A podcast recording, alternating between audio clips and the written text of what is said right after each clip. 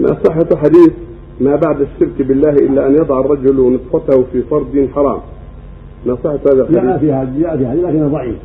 ولكن الزنا مثل ما سمعتم من أكبر الكبائر. والله جعل بعد القتل وبعد الشرك. فأكبر الكبائر الشرك بالله جل وعلا. ثم القتل ثم الزنا. والركن الثالثه نعوذ بالله.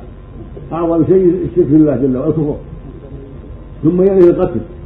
ثم يليه الزنا نسأل الله. العافيه قال الله جل وعلا والذين لا يدعون مع الله إلها آخر ولا يقتلون التي حرم الله إلا بالحق ولا يزنون يعني في المرتبه الثالثه النبي صلى الله عليه وسلم سئل قال له ابن مسعود يا رسول أي الذنب أعظم؟ قال أن تجعل ندا وهو خلق يعني الشرك قال ثم أي؟ قال أن تقتل ولد خشية يطعن معك قال ثم أي؟ قال أن تزاني بحي الرجال فجعل الزنا في المرتبه الثالثه وجعله مع زوجة الجار أقبح نسأل الله العافية مع زوجة الجار ومع الأقارب أقبح وأقبح نسأل الله العافية. ومع ومع المرأة التي لها زوج كل هذا اقبح أقبح الزنا نسأل الله العافية.